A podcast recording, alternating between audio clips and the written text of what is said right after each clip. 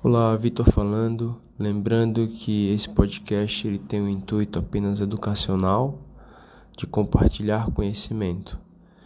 Ele não deve ser levado ao pé da letra para prescrição, para conduta médica. Até porque toda conduta ela deve ser individualizada para cada paciente e os protocolos de cada instituição devem ser seguidos à risca.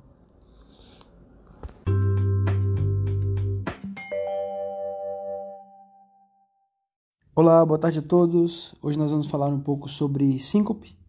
Síncope é uma questão muito importante, bastante frequente no departamento de emergência. A gente deve saber avaliar muito bem esses pacientes, pois a síncope ela pode ser um primeiro sinal de uma patologia cardíaca importante e de risco para morte súbita. Então a gente tem que saber avaliar, ver se o paciente está apresentando uma síncope de baixo risco e a gente pode liberar o paciente para casa para investigação ambulatorial, ou se o paciente é uma síncope de alto risco, a gente deve internar para uma avaliação mais detalhada e prevenção de morte súbita. Síncope corresponde à perda transitória da consciência do tônus postural, com retorno espontâneo e completo dessa consciência, sendo que essa perda transitória tem que ser secundária a um hipofluxo cerebral global.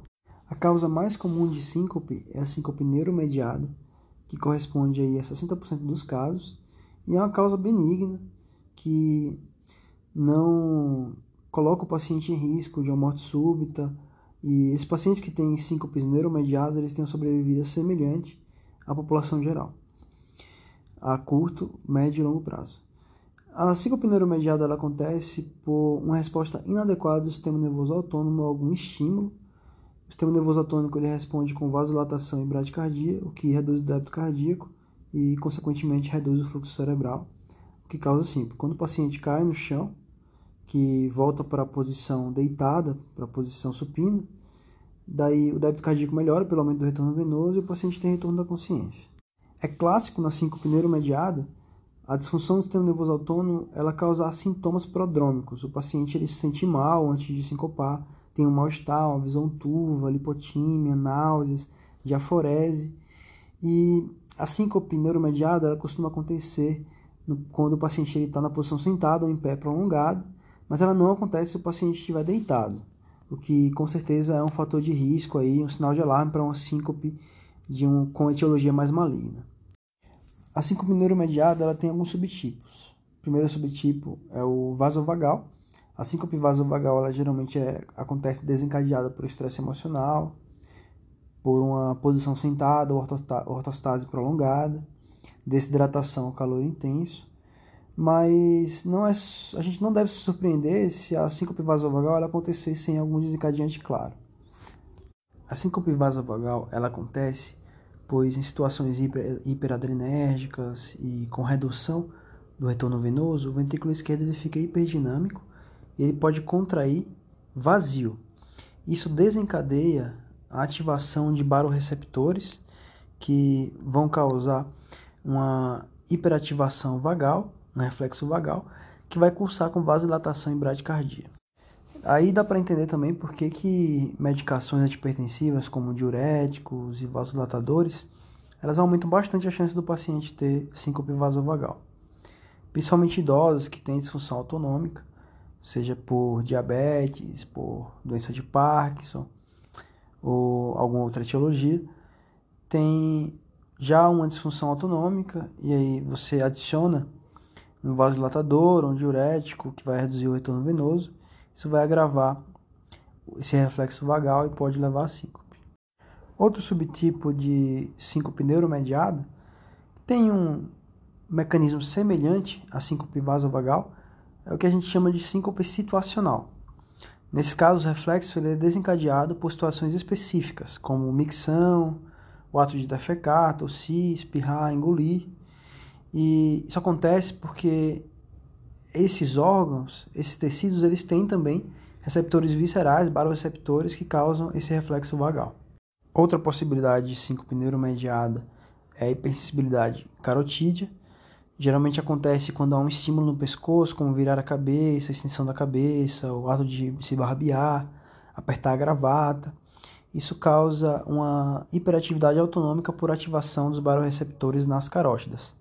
A ocorrência de síncope com um estímulo claro no pescoço ela é bem rara, difícil de a gente ver na prática. O que é muito mais comum é a síncope que a gente não está achando na etiologia e a gente faz a massagem do seu carotídeo e ao longo da, da massagem o paciente ele tem uma resposta cardioinibitória com pausa sinusal ou uma resposta de vasodilatação com queda da pressão arterial. Sendo assim, todo paciente que tem, principalmente paciente que tem mais de 50 anos e tem síncopes inexplicadas, eles devem ser submetidos à massagem do seu carotídeo, se não houver contraindicação, obviamente, se não tiver sopro na carótida, não tiver aterosclerose significativa, né, senão tem o risco da gente provocar um acidente vascular cerebral. Se o paciente não tiver contraindicação e tiver uma síncope inexplicada, ele deve ser submetido à massagem do seu carotídeo para continuar a investigação, tentar fazer um diagnóstico de hipersensibilidade do seu carotídeo. Na maior parte dos casos, o problema ele não está no seu carotídeo, mas sim em um sistema de condução doente no coração, geralmente uma disfunção do nó sinusal ou bloqueios atrioventriculares intermitentes. Uma situação que é comum na prática, que a gente deve saber abordar, é a síncope após o exercício. Lembrando que se a síncope acontecer durante o esforço, durante o exercício, ela é um grande sinal de alarme para uma síncope de origem cardíaca. Mas se ela acontece na fase de recuperação, o paciente está lá, fez lá seu, seu exercício, né? terminou a partida de futebol, terminou a corrida dele, ele vai parar, vai sentar, né? Está se recuperando ali. Nessa fase de recuperação, pode acontecer uma persistência da vasodilatação que acontece no exercício, sem a compensação adequada do coração né, sem uma compensação adequada do débito cardíaco, isso vai predispor o paciente a ter síncopes vasovagais. Lembrando que nesses casos também é importante o paciente a gente examinar direitinho, ver a história direito, porque também pode acontecer síncope pós-exercício no paciente que tem alguma, alguma obstrução na via de saída do ventrículo esquerdo, seja uma cardiopatia hipertrófica, uma estenose aórtica ou alguma outra possibilidade. Outra situação bastante frequente na prática é a hipotensão ortostática. Todo paciente que chega com queixa de síncope, a gente deve fazer a pressão deitado, levantar o paciente, né, deixar o paciente em pé, fazer outra medição da pressão arterial assim que o paciente levanta e fazer outra medição 3 a 5 minutos após o paciente ficar em ortostase, para a gente conseguir diagnosticar uma hipotensão ortostática. Quando o paciente sai da posição supina para a posição de ortostase, há uma queda abrupta de 30% do retorno venoso. Normalmente isso é compensado com o aumento do tônus simpático, com o aumento da, da resistência vascular sistêmica, né, vasoconstrição, e aumento da frequência cardíaca de 10 a 15 batimentos por minuto. Quando o paciente ele tem uma autonomia e não consegue compensar essa queda no retorno venoso, pode acontecer síncope por redução aí da pressão arterial, né, do débito cardíaco e por fluxo cerebral. O diagnóstico de hipotensão ortostática é feito quando há uma queda de 20 mm de mercúrio na pressão arterial sistólica ou de 10 mm de mercúrio na pressão arterial diastólica. Nesses momentos aí que, que eu já citei, né, assim que o paciente levanta e 3 a 5 minutos após o paciente se levantar.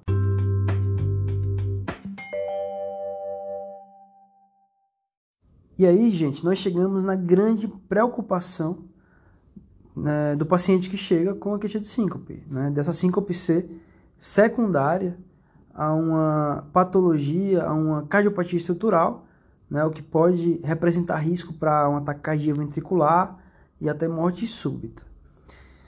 Há três formas, basicamente, de síncope cardíaca. A primeira é aquela que acontece por doença cardíaca estrutural com obstrução na via de saída do ventrículo esquerdo, que acontece na estenose aórtica, na cardiopatia hipertrófica, uma hipertensão arterial pulmonar grave. Nesse paciente o que acontece é que a vasodilatação e essa vasodilatação ela não consegue ser compensada com um aumento no débito cardíaco, pois o paciente tem um débito cardíaco fixo, quando ele tem estenose aórtica grave ou cardiopatia hipertrófica de forma obstrutiva. Outra forma de síncope cardíaca é que acontece por arritmias cardíacas, no caso, o paciente que tem um ataque cardíaco ventricular, uma fibrilação ventricular. Geralmente, essa ataque cardíaco ventricular ela vai ser secundária, uma doença cardíaca estrutural, mas também pode ser secundária a doenças específicas do sistema elétrico do coração. Com relação a ataques cardíacos supraventriculares, é, elas geralmente não causam síncope, a não ser que tenha uma disfunção ventricular ou que seja um ritmo bastante taquicárdico, aí, que esteja atingindo uma frequência cardíaca maior do que 150 batimentos por minuto, mas geralmente o paciente que é rígido, né, que não tem nenhum cardiopatia estrutural, ele não vai evoluir com síncope, mesmo com frequências cardíacas maiores do que esse limiar aí. Uma coisa que pode acontecer é o paciente que tem uma via acessória, um Parkinson-White, ele apresentar um episódio de fibrilação atrial, por, seja qual for a causa, e aí essa fibrilação atrial ela conduzir pela via acessória, o que vai gerar frequências cardíacas aí maiores que 300, 400 batimentos por minuto, e pode até cursar com morte súbita. Né? Então, nesses casos, pode sim se apresentar como síncope. O terceiro tipo de síncope cardíaca é causada por bradiarritmias. Geralmente são pacientes que, são, que têm uma doença bastante significativa no sistema de condução, que estão fazendo bloqueios atrioventriculares de alto grau, né, com frequências cardíacas de escape bem baixas, ou pacientes que estão em uso de drogas cronotrópicas negativas. Lembrando que infarto, isquemia não costumam cursar com síncope, esses casos, para cursar com síncope, tem que ser ou uma arritmia, né, complicando aí com ataque cardíaco ventricular, ou um paciente que está evoluindo com choque cardiogênico. Lembrando que não são só causas cardíacas que preocupam a gente, né, são o foco da investigação, da avaliação, mas há outras causas malignas de síncope, como por exemplo, o paciente está tendo sangramento importante, está ficando hipovolêmico, paciente que tem um tromboembolismo pulmonar maciço, paciente que está apresentando um tamponamento cardíaco, um paciente que teve perda da consciência por uma hipoglicemia, paciente que está com dissecção de aorta, tudo isso é causa de síncope e a gente deve ter em mente essas possibilidades também. E aí o que vai direcionar nossa investigação para essas patologias é a história, o exame físico do paciente.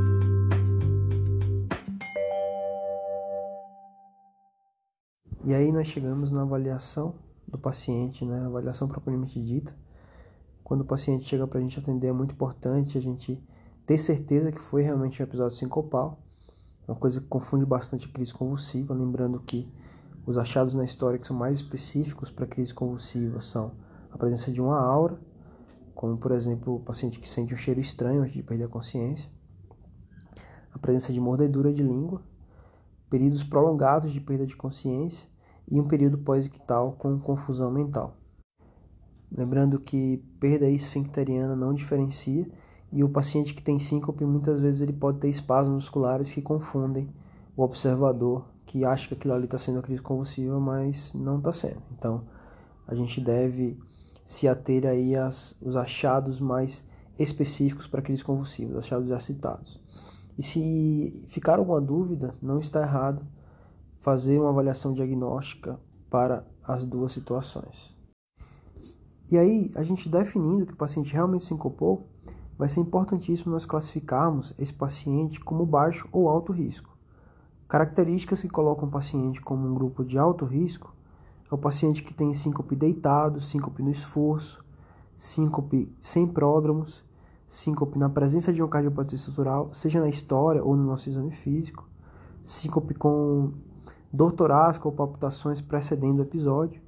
Pacientes que têm um primeiro episódio de síncope, lembrando que três ou mais episódios eles tranquilizam com relação à possibilidade de uma causa arritmogênica. Dificilmente o paciente vai é, sobreviver, né? não vai se apresentar com uma parada cardíaca com mais de três episódios de síncope de origem arritmogênica. E paciente que tem história familiar de morte súbita em algum familiar jovem. E é essa preocupação né, do paciente estar tá apresentando uma síncope de origem cardíaca, de origem em alguma arritmia grave, é isso que vai guiar a nossa avaliação diagnóstica. É importantíssimo a gente fazer um eletrocardiograma para esse paciente, porque já otimiza, já melhora a nossa estratificação de risco. Um eletro normal ele tem um alto valor preditivo negativo para síncope de origem cardíaca, ou até para a presença de uma cardiopatia estrutural significativa. E aí, se a história, o exame físico e o eletro sugerem uma síncope de baixo risco, nós podemos dar alta para esse paciente para ele acompanhar de forma ambulatorial. Né? Provavelmente esse paciente que tem um, uma história, um exame físico, um eletro, tranquilizadores, ele está apresentando uma síncope neuromediada de bom prognóstico. Já se a história, o exame físico e o eletro sugerirem uma cardiopatia estrutural ou tiver aqueles marcadores na história de uma síncope de maior risco, como por exemplo, paciente que tem síncope no esforço, síncope deitado, tem uma história familiar de morte súbita na família, tudo aquilo que já foi dito, daí esse paciente tem indicação de internação para uma melhor investigação da sua síncope. Geralmente na internação vai ser feito um ecocardiograma, um teste ergométrico se a síncope for no esforço e um holter de 24 horas. Para pacientes maiores de 50 anos e que não foi diagnosticada a etiologia dessa síncope, né, uma síncope de origem a esclarecer, muitas vezes é também realizada uhum. massagem do seu carotídeo para avaliação da possibilidade de uma resposta cardioinibitória com bradicardia ou de uma resposta vasodilatadora com queda da pressão arterial.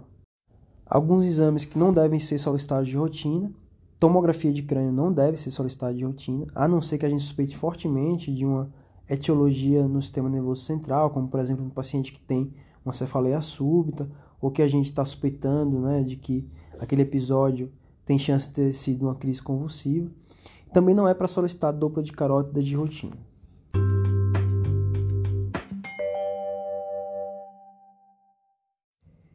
E aí o eletro, ele vai ajudar muito a gente, talvez seja o exame mais importante nessa avaliação inicial, porque dificilmente o paciente com a cardiopatia hipertrófica significativa ou estenose aórtica importante, ele vai ter um eletro normal. Geralmente ele tem pelo menos uma sobrecarga de ventrículo esquerdo para dar essa pista. E geralmente o paciente que tem uma síncope por bradicardia, ele também vai ter algum, algum sinal de cardiopatia estrutural, ou ele pode até mesmo chegar para a gente com a bradicardia e no eletro de repouso a gente já fazer o diagnóstico. Geralmente a gente vai ter certeza, mais certeza que aquela síncope foi bradicardia, quando o paciente tiver uma bradicardia sinusal com frequência cardíaca menor de 40, ou a gente conseguir documentar pausas sinusais maiores do que 3 segundos com o paciente acordado.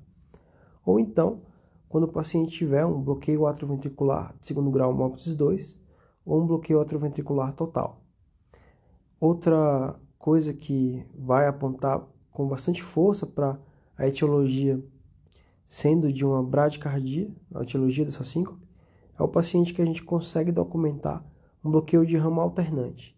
O paciente que tem simultaneamente um bloqueio de ramo direito em um momento e em um momento posterior um bloqueio de ramo esquerdo. A síncope, ela possivelmente é por bradicardia, quando nós tivermos, por exemplo, um bloqueio atrioventricular MOPTIS 1 ou um bloqueio atrioventricular de primeiro grau, que podem estar tá mostrando ali um risco para paciente ter bloqueios atrioventriculares mais avançados, intermitentes, ou no paciente que tem um bloqueio de ramo direito um bloqueio de ramo esquerdo. Esse paciente já está mostrando para a gente que tem um, um grau importante de doença no seu sistema de condução e também podem estar apresentando bloqueios atrioventriculares avançados intermitentes. Outros achados importantíssimos no eletrocardiograma que sugerem uma cardiopatia estrutural são ondas Q patológicas, fibrilação atrial ou alterações que sugiram um distúrbio primário do sistema elétrico, como, por exemplo, pacientes que têm uma doença genética, uma canalopatia, que vão apresentar no eletrocardiograma um padrão de Brugada, um QT longo, uma pré-estação ventricular ou um eletrosugestivo de uma displasia ritmogênica de VD, por exemplo.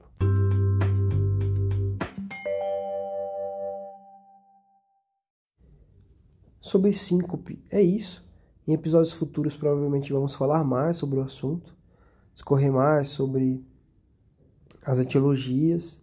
É uma apresentação bastante comum e importante na prática clínica. Nós devemos saber avaliar bem esse tipo de paciente, principalmente do ponto de vista de estratificação de risco.